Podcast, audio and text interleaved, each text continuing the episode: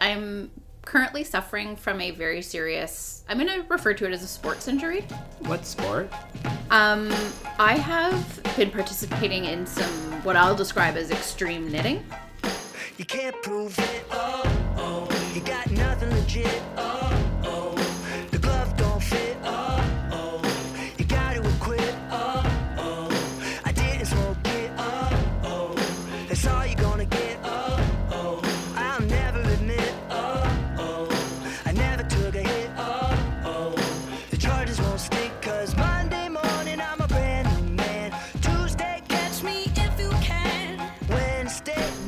docket, episode 115. My name is Michael Spratt. Hi, I'm Emily Taman. Hey, Emily Taman, how are you? I'm just fine. How are you? Almost on fire. We have a very robust fire in our fireplace right now, and it will probably impact the quality of the audio in this episode. So, sorry. It's cold out. It's minus 29 outside, so we're going to stand by our decision to have a fire. How would you know how warm it is outside? You haven't been out today. I may or may not still be in my pajamas, but I'm currently suffering from a very serious, I'm going to refer to it as a sports injury. What sport? Um, I have been participating in some what I'll describe as extreme knitting and have developed a quite severe repetitive strain injury in my right forearm that has made me quite incompetent this entire weekend and which I'm going to use to explain why I haven't been outside today. Is that your cocktail shaking and drinking arm as well? I mean, sometimes I shake two-handed, but I have probably disproportionately shake with my. So I mean, as between those two activities, cocktail injury. it's a cocktail and knitting injury, which I mean, those are basically my sports. So that's why I stand by calling it a sports injury. Sports. Sp- I sports. You do sports. How are you doing other than um, your knitting elbow? You know, it's like remote learners working from home. I would say I have the quintessential COVID fatigue at the moment, i.e., it's not a symptom of the disease, it's a symptom of living in a pandemic. Yeah, it's been sort of crappy. You've been very busy as well. Yeah, really busy. Yeah, but you don't have any physical injuries like just I mental. do. Just mental. yeah, like things are going. They're going on. Yeah, it's like everyone What else right are you now. gonna do? It like feels like such a loaded question to ask someone how you're doing right now because like no one. I don't Fantastic. think anyone's doing like Really good. super good. Better than you. Well, I mean that's the thing. I feel like we need to give ourselves permission to express that we're not doing great, even though we're surely doing better than a lot of people. There's no question about that, and don't want to lose focus on you know all of the inequities that come with a pandemic. But also, I think people should feel okay about saying they're not okay.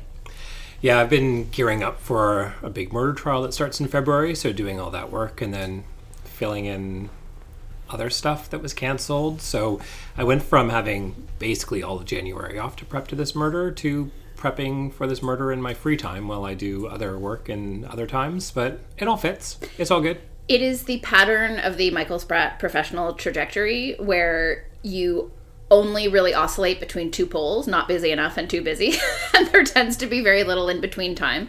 And And I'm never not busy enough. I'm just worried about not being busy enough. sorry, enough. that's that's what I should be clear. You're you're never not busy enough, but you from time to time and with some frequently frequency feel that soon you will not be busy enough and you lament and stress over your forward-looking calendar that never feels busy enough and then somehow by the time you step into that actual moment in time, you're too busy. It's, I think, a typical criminal lawyer thing, right? Where Yeah. you you look at your calendar 12 months uh, in advance and you see completely empty dates and you worry about, you know, running your small business and, you know, making money and doing stuff. And then so you start to take in all manner of work, like cases that you wouldn't otherwise take or places where you otherwise wouldn't take cases or, you know, overextending yourself. And, you know, by the time you reach that 12 month point, uh, all your dates are full and you're regretting uh, taking on so much work. That's pretty much it. But it's also understandable given the, you know, fluctuation and uncertainty that of income that comes with that. That of course it's normal to be stressed about that, but it just always kind of cracks me up because I often try to say to you, just enjoy the quiet times. Come home early, like chill, do something for yourself because you're going to be slammed in three months. But anyway, here we are. Before we dive into the topic since um, I think this piece might be out before we record the next podcast. Do you know who's getting a profile in Maclean's magazine? Who's getting a profile in Maclean? Who is writing a commissioned piece in Maclean's magazine? Sorry, I'll rephrase. Do you know what's getting a profile in Maclean's magazine? Yes, what inanimate object is getting a profile in Maclean's magazine? My litigation bag. Your briefcase is being featured in a story written by you in Maclean's magazine. Not just online. This isn't some digital puff piece, okay? This is going to be in the print edition. Uh, I had to attend a photo shoot uh, for the bag um, as a um, Chaperone, if you will. bagman.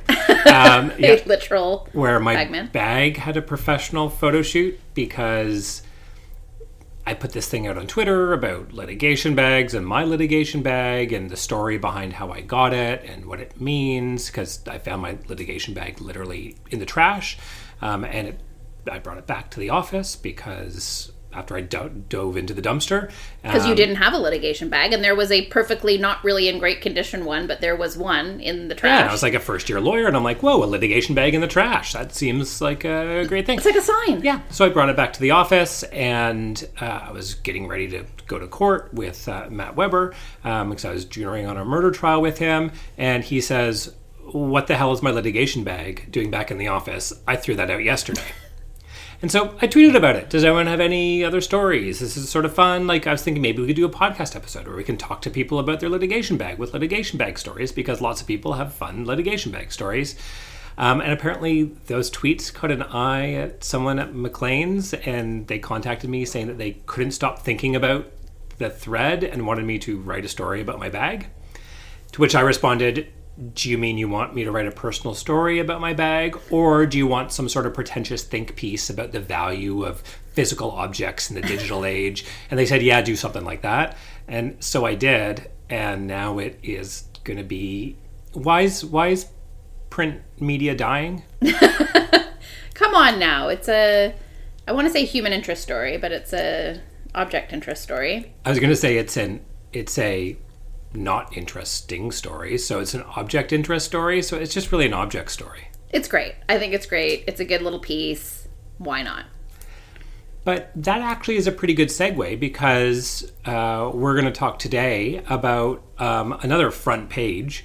Uh, Sorry, yours is not going to be on the front page though. uh, just so do you know clear. that? Do you know? I mean, I haven't imagined. It's just like the picture of your briefcase on the front page of Maclean's. I mean, I don't think it was a slow news month in January, but okay, carry on. Um, for those who might uh, get this inside joke, no, I wasn't jumping out of the bag or in some funny pose with the bag or get got tricked into um, Posing in a some comedic pose in a closet, jumping out of a closet like a creature of nightmares uh, for this story. So that's good. And if you don't know the inside joke, you pretty much only need to Google Michael Spratt's name to find the photo that we're referencing here. Anyway, as you were saying, Go do that and come back. Maclean's, right? Yeah, so we're going to talk about uh, an article that was written by Leah McLaren, who we actually sort of have a bit of a connection with. No, we don't. Um, We followed her work for many years. did we not sublet and live in her ex-boyfriend's house between second and third year law school? Yes, we did. Sorry, that's There right. you go. Therefore, we're basi- we basically know her. There you go.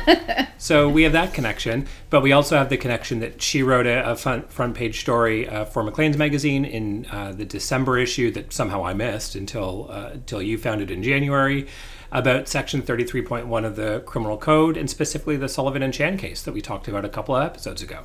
That's right. So, a couple episodes ago, we talked about the defense of extreme intoxication. We kind of expressed some of our frustration about the ways in which the decision was being talked about. I mean, in the sense that while there's definitely room for reasonable people to agree or disagree about section 33.1 of the criminal code and the policy basis for it and everything else that in in a lot of ways it, the Sullivan and Chan decision was actually being completely misrepresented by people as the basis for their outrage. And you know I think we tried to make the case on the podcast that if you're going to be outraged be outraged on a correct understanding of the law. And that would be fair to feel that way but you know don't say oh the court of appeal just found that if you have a drink you can rape someone with impunity because that was not that's that's not what it means. So we had talked about that and our frustration about just basically how uninformed the public debate was. And again, I just want to emphasize not everyone who was critical was misinformed. There were many people who were properly informed who were critical,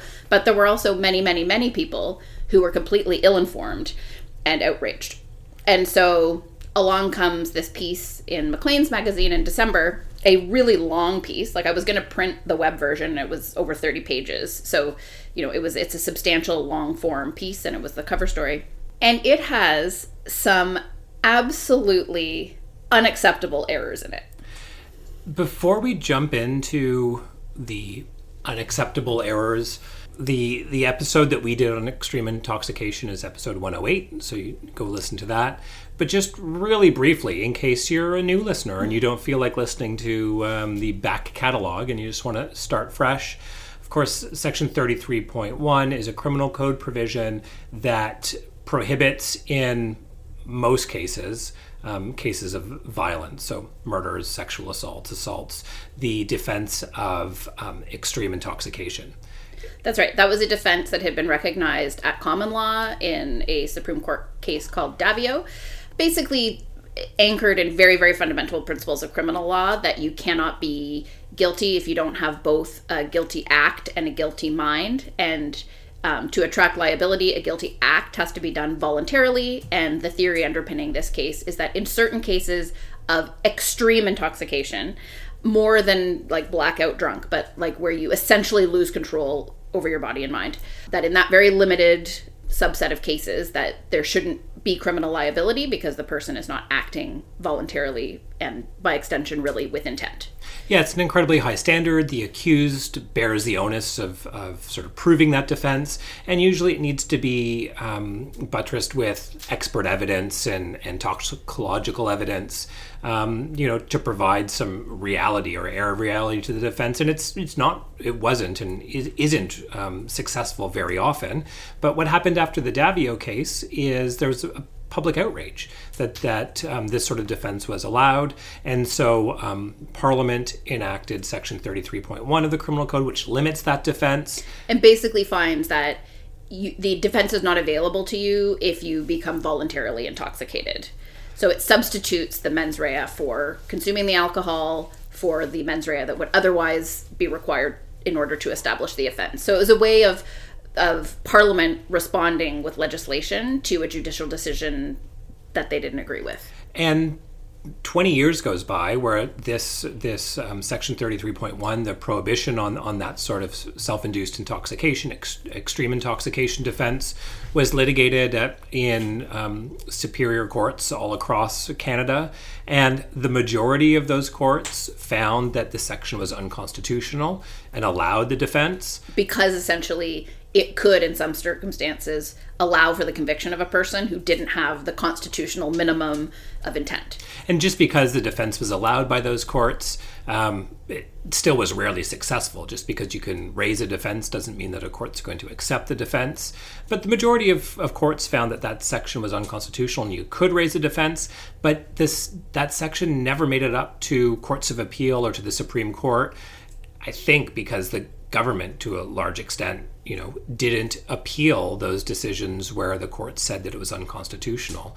But finally, um, last year, the Section 33.1 def- um, prohibition did make it up to the Court of Appeal, the Ontario Court of Appeal, um, in the case of Sullivan and Chan, which you can listen to in episode uh, 108. And ultimately, the Court of Appeal agreed with all of those lower court decisions, striking it down and, and struck down the provision. It's now headed up to the Supreme Court. But this is what Leah McLaren wrote about for Maclean's back in December. We've talked before on the podcast about the role of the media in fostering an informed public debate on issues of, you know, well, on, on all issues.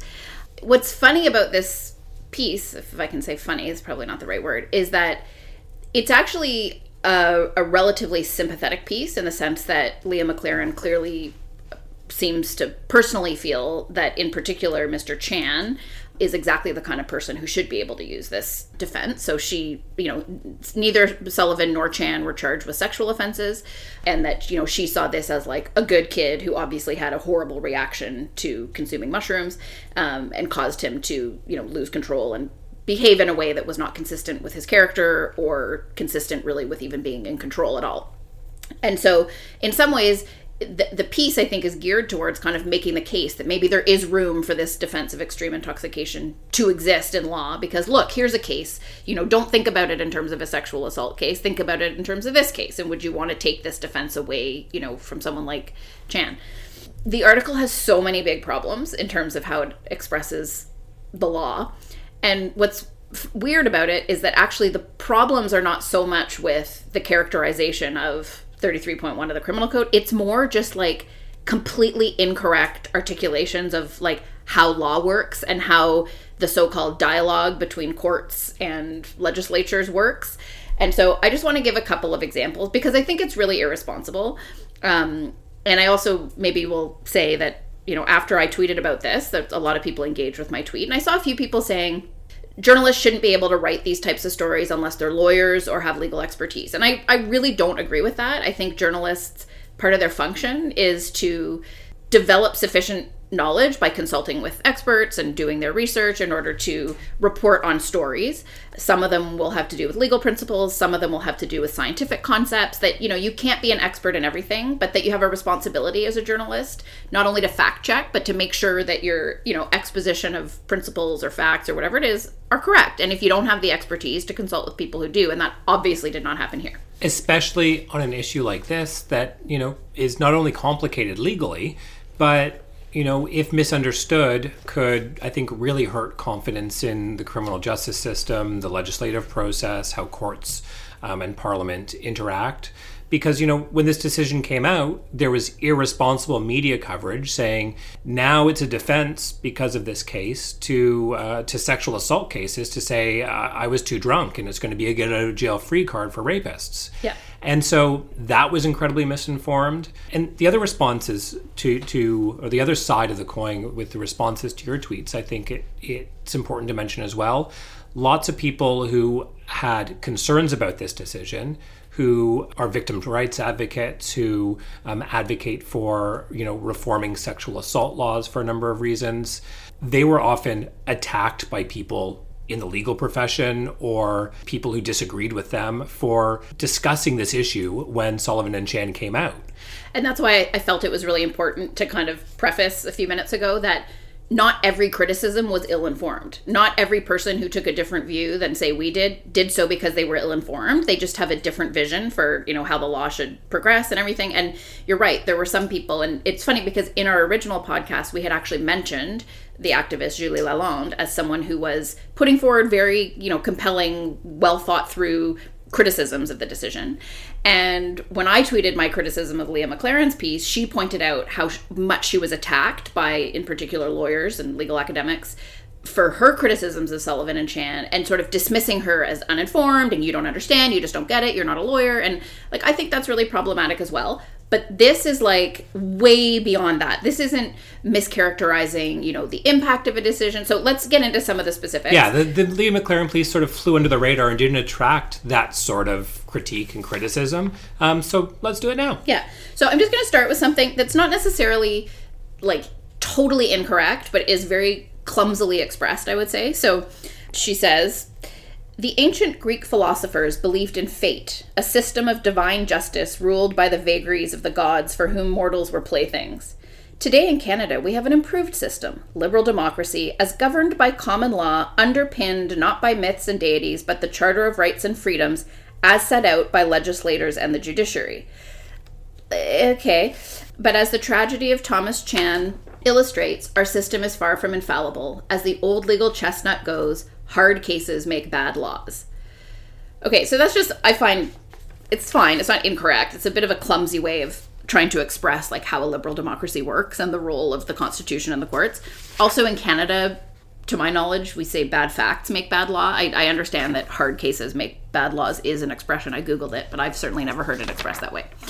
Okay, so then she gives a bit of the background of the Daviault case and makes this assertion. And and I should say, she frequently in this piece references quote experts without ever naming them. So she you know all the experts I talked to said this, experts that I spoke to, but she doesn't name them and I can't imagine that she did um, or that some of her assertions could possibly have come from any legal expert.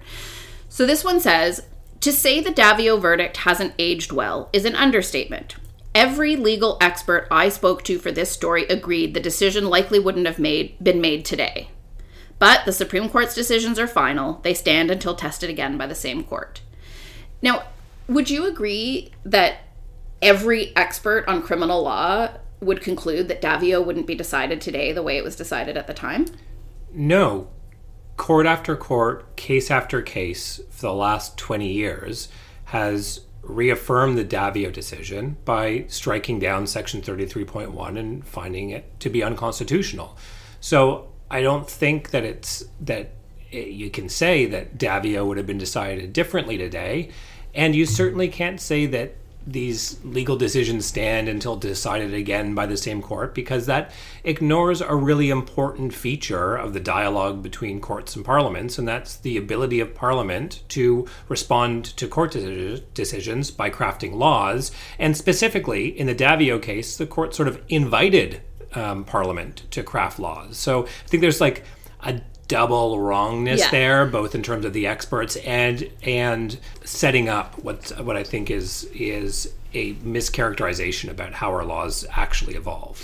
That's right. And I mean, to be fair, the following paragraph gets a little bit more. Like she says, the reasons it looks it's so looked upon so poorly are multiple, but the most compelling one is scientific. And she then goes on to make the case that our understanding of intoxication has changed, and maybe she's right that the facts of Daviault would not lead to an acquittal today on the basis of the principles that were articulated in that case. But it sounds like she's saying, like, uh, you know, our views of sexual assault have changed, and modern courts wouldn't decide that way. And I really don't think that's correct. I think the the legal underpinning of Daviault, the overwhelming weight of experts think was correct, and we talked about that. We've ev- we even did an episode before 108 on extreme intoxication in an and I forget what the case was called now, but and even there we said, you know, most experts think there is some residual space for a defense that negates mens rea on the basis of extreme intoxication. But, That- anyway, that's all the problems in the piece, right? There's Yeah. nothing else. uh, no, no. So then, so so then she's trying to explain what happened after Daviault, as you ex- explained a minute ago. There was a huge public outcry. Alan Rock was the justice minister at the time, and the government responded quite quickly to the Daviault case by enacting section 33.1 of the criminal code to essentially take the uh, uh, defense away in all but um, a small number of cases and that's you know for people who aren't lawyers like that is the the normal dialogue that takes place between the courts and parliament that subject to constitutional limits if parliament doesn't like the way the common law is developing it can change it by legislatively now before i read this next part i just want to emphasize one other thing for people who might be listening 33.1 of the criminal code is the provision we've been talking about Section 33 of the charter is the notwithstanding clause. So just keep keep those distinct. 33 notwithstanding clause, 33.1 of the criminal code. Okay, so everyone was outraged. Alan Rock moved swiftly, fast-tracking a corrective bill through parliament that would prevent extreme intoxication as a defense in criminal cases involving violent physical assault. What's more, he found a way to do this without invoking the political headache of the notwithstanding clause, the usual legal requirement for legislators seeking to amend the charter. Okay, there's a lot wrong with that part.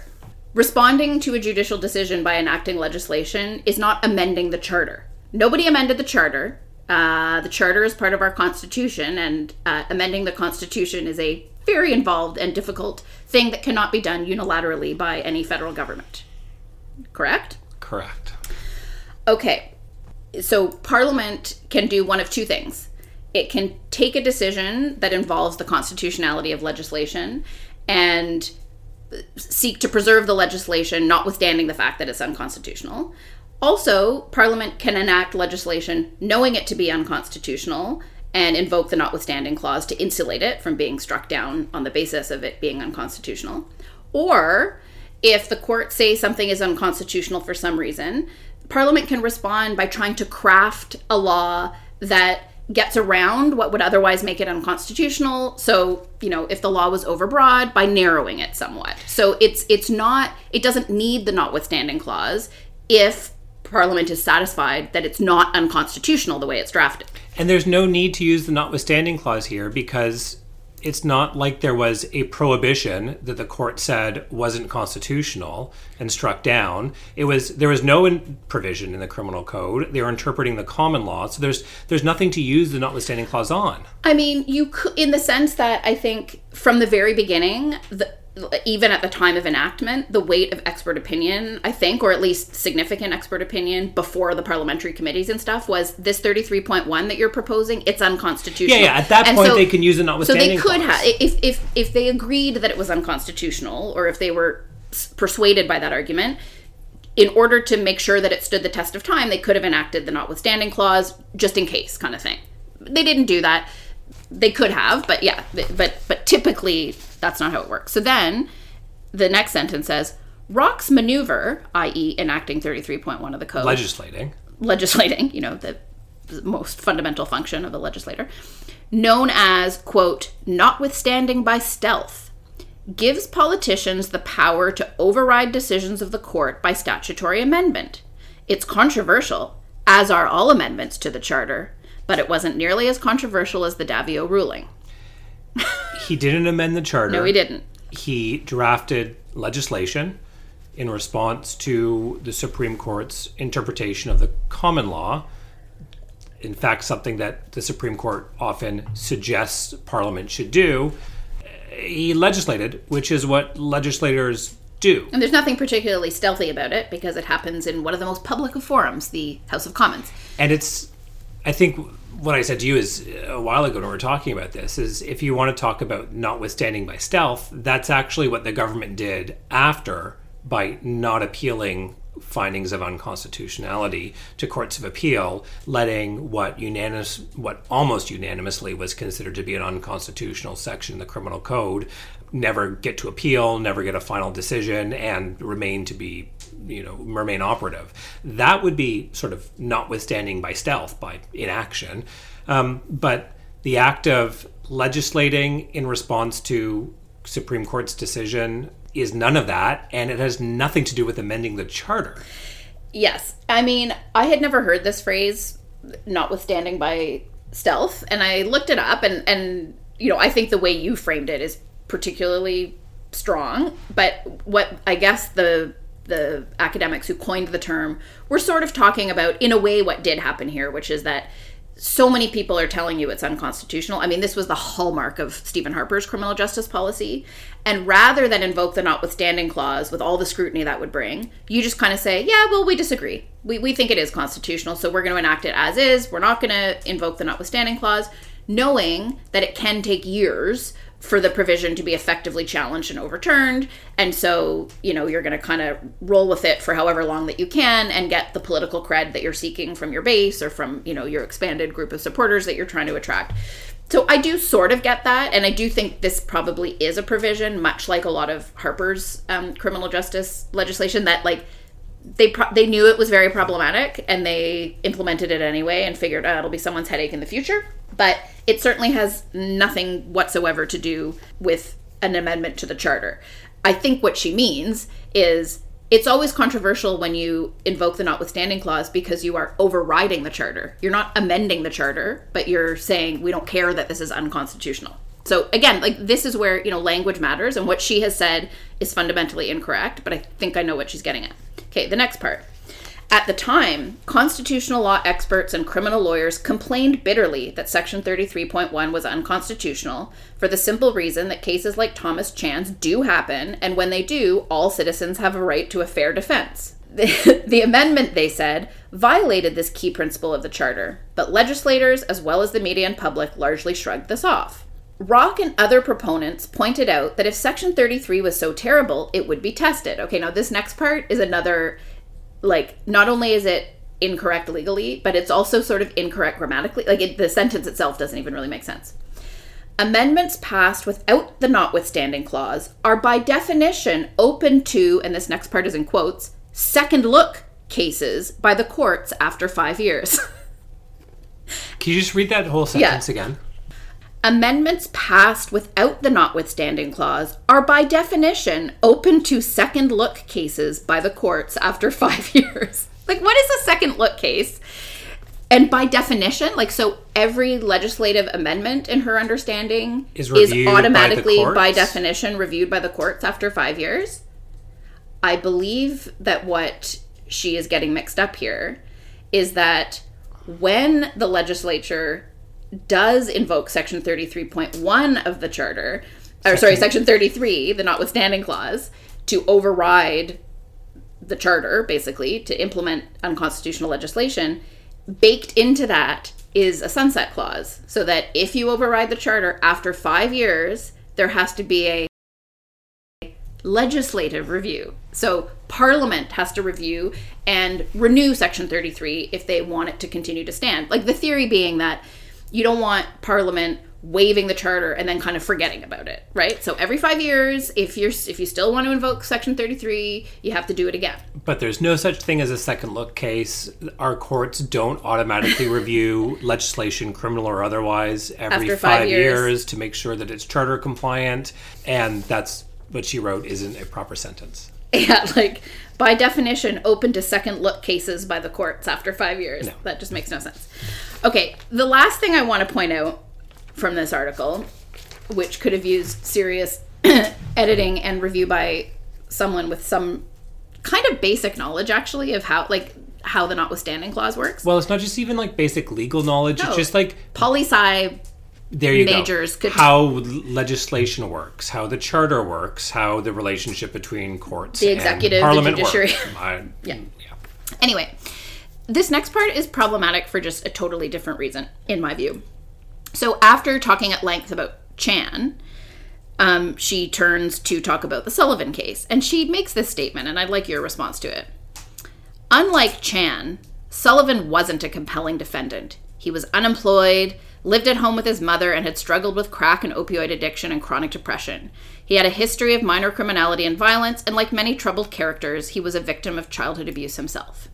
Well, so the law applies to him differently. Yeah, exactly. Like, he wasn't a compelling defendant. Like, that is totally besides the point. Like, I think, like, in terms of how compelling a person is, I understand to harken back to the legal chestnut she referred to earlier bad facts make bad law. No, it's hard cases make Sorry, hard cases make bad law. hard cases make hard law. It is true that less sympathetic defendants sometimes probably do get less of a fair shake. You know, like that it's it's easy and people often talk about how white privilege and class privilege often is given weight in criminal proceedings, you know, bail decisions. Oh, So like there's no question that that's a problem with the justice system. But she's almost putting it forward like, you know, someone like this, like, you know, maybe he should be convicted. Which is like besides the point. If he consumed an intoxicant that made him lose within the limited scope of 33.1 control and become an automaton, then it should apply to him the same as it does to Chan, even though Chan is like a good-looking private school rugby player. Yeah, I mean it's.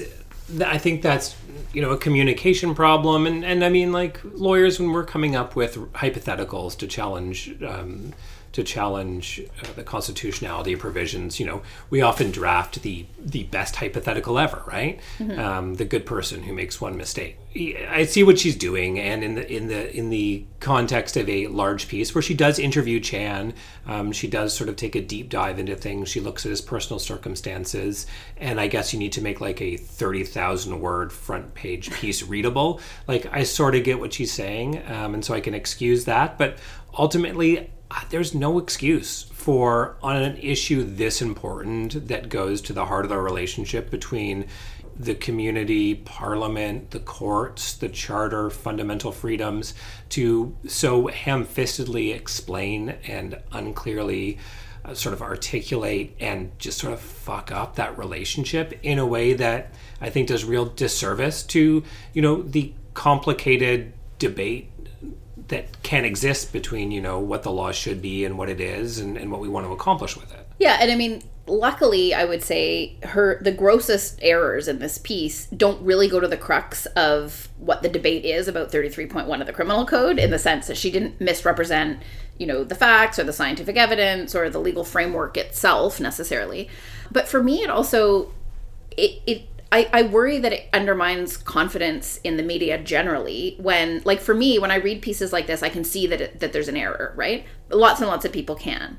And it, it makes me ask myself like god what are they getting wrong when they're reporting on the pandemic? Or what are they getting wrong you know on the vaccine rollout? Or on other issues where i don't have the expertise to be able to identify even quite glaring errors like this you know? So like it, it for me like it's not like i ever had a lot of confidence in Leah McLaren, you know, as a credible journalist or anything like that. But that Maclean's would would print a piece like that, you know, and like you know, it has its own criticisms um, that people you know might have, but it just to say that like it's just incorrect. No, like get it read by you know anyone who writes opinion pieces for for Maclean's, like Paul Wells or someone like that is going to see these errors because they're so fundamental.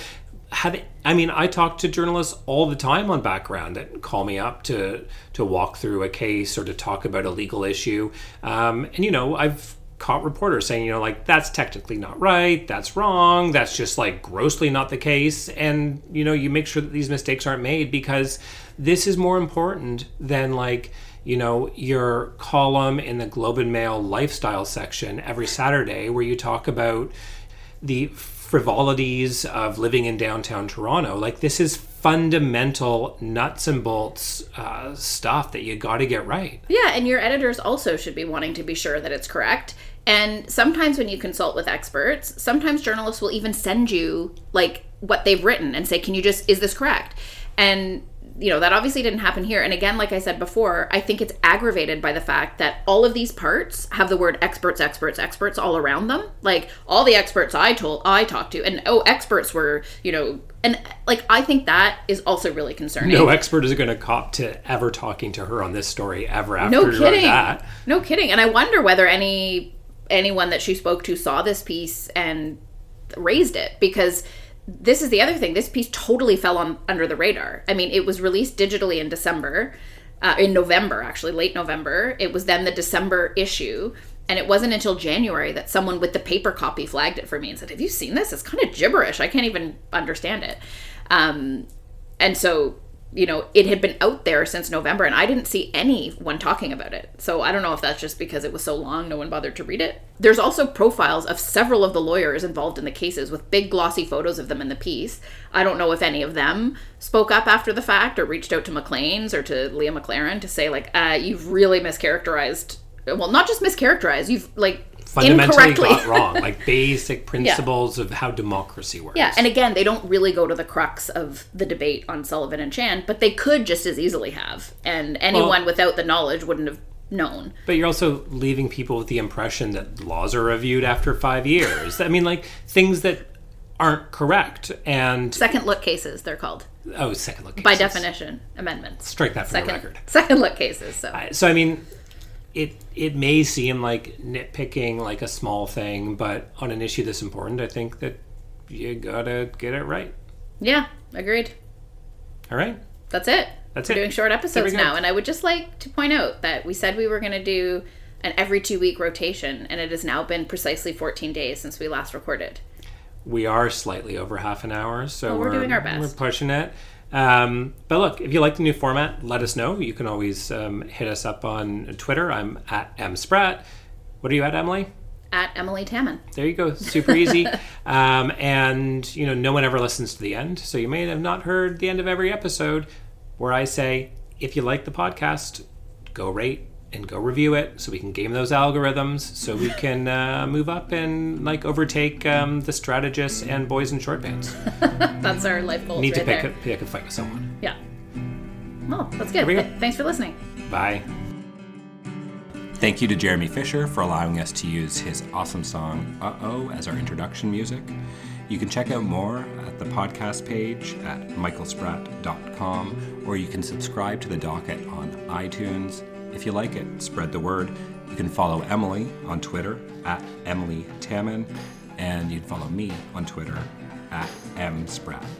Thanks for listening. You can't prove it. Oh, oh. You got nothing legit.